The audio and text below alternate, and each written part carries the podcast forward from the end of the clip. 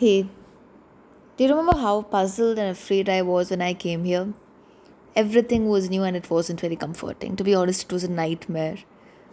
But something made me feel home, and it was you.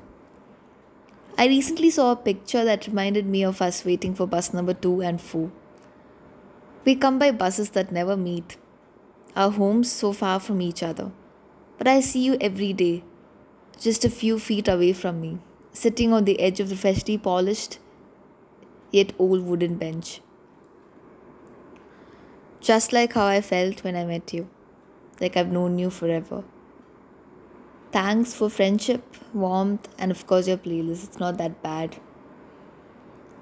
And happy 22, and I really hope you step up your cooking game and make something apart from Maggi. So yeah, that's all I wanted to say. Have a great year ahead.